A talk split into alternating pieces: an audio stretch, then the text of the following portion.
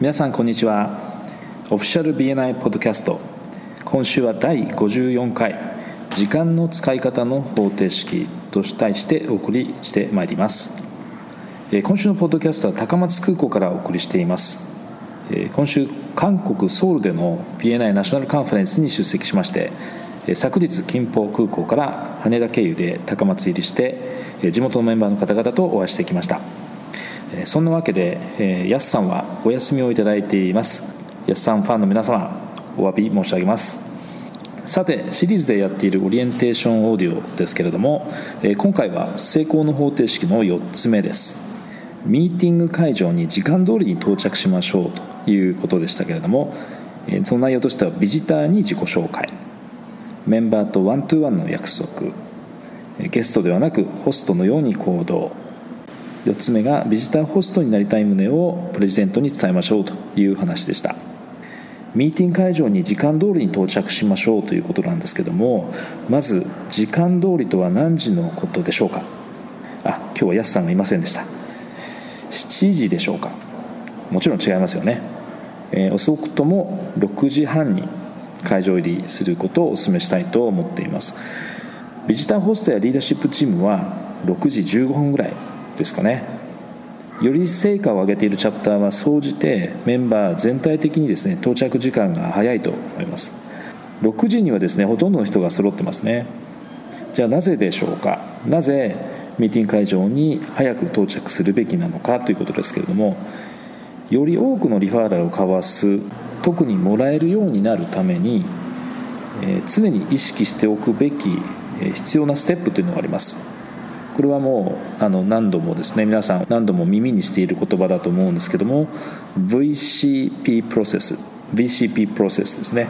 え V はビジビリティこれは認知の段階と言います。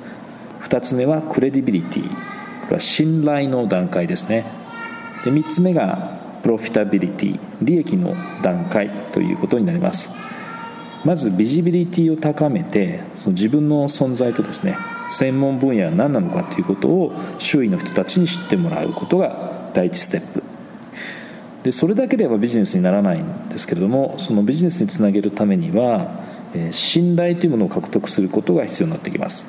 つまりクレディビリティっていうものを高める必要があるということですね。で周囲の人たちはあなたのどこを見て信頼してくれるようになるでしょうか。あなたの専門分野における知識でしょうか。それももちろん大事なんですけれどももっと大切なのはチャプターにおける参加姿勢とか態度というものになります。毎週のチャプターミーティングにですね早くから会場入りしてチームの仲間とですねチャプターの仲間と協力しながら準備をしている人と毎週のように7時ギリギリに駆け込んでいる人とではどんな差が出るでしょうか。で両者ともにですね目立つので共にビジビリティは高まるんですけれども前者はクレディビリティを高めますけれども後者は逆にクレディビリティを下げてしまいますよね。ここでチャプターの受付シートがツールとして機能します。メンバー用の受付シートのことですけれどもあなたのチャプターでは所定のものを使っているでしょうか。ちょっと確認してほしいんですけれどももしかしてメンバーの名前をですねあらかじめ印刷したものを使ってしまっていたりしませんか？毎回メンバーが手間をかけて名前とカテゴリーを手書きで記入して受付を済ませることは実は効率が悪いように見えますけれども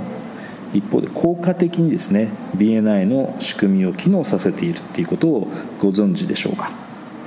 毎回メンバーが到着順に手書きすることで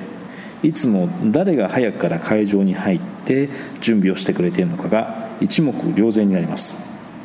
受付シートの上に行けば行くほど早くに到着していて下に行けば行くほど遅いというわけです。で大概ですねこの順番というのは毎週ほぼ同じ顔ぶれになるはずです。で7時になったらですね赤いサインペンで一番下にサインしている人の行に下線を引きます。赤線を引くということですね。こうすることで遅刻の管理も簡単にできるようになります。で毎回早く来て準備を手伝ってくれてるような人たちには、え、ビジビリティだけでなくクレディビリティ信頼度も上がっていくということですね。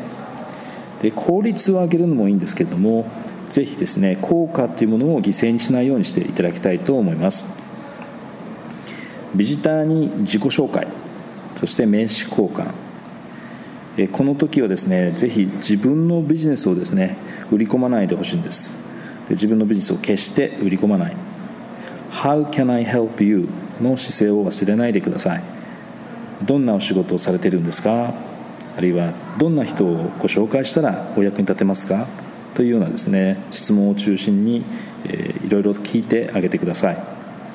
巷の業種交流会に参加されたことがある方はご存知だと思うんですけども結構自分の商品あるいはサービスの説明ばかりしてる人で溢れ返っていると思うんですね、えー、そんな人たちの中に埋もれてしまわないでください。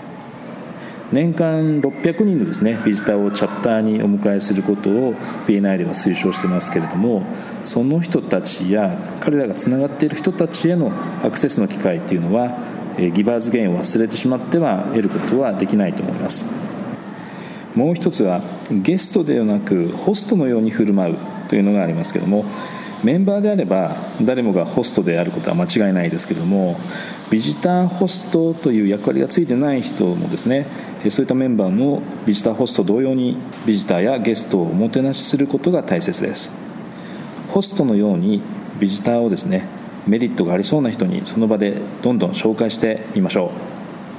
う。さて今週も終わりの時間となってまいりました。それでは次回まで。See you next week.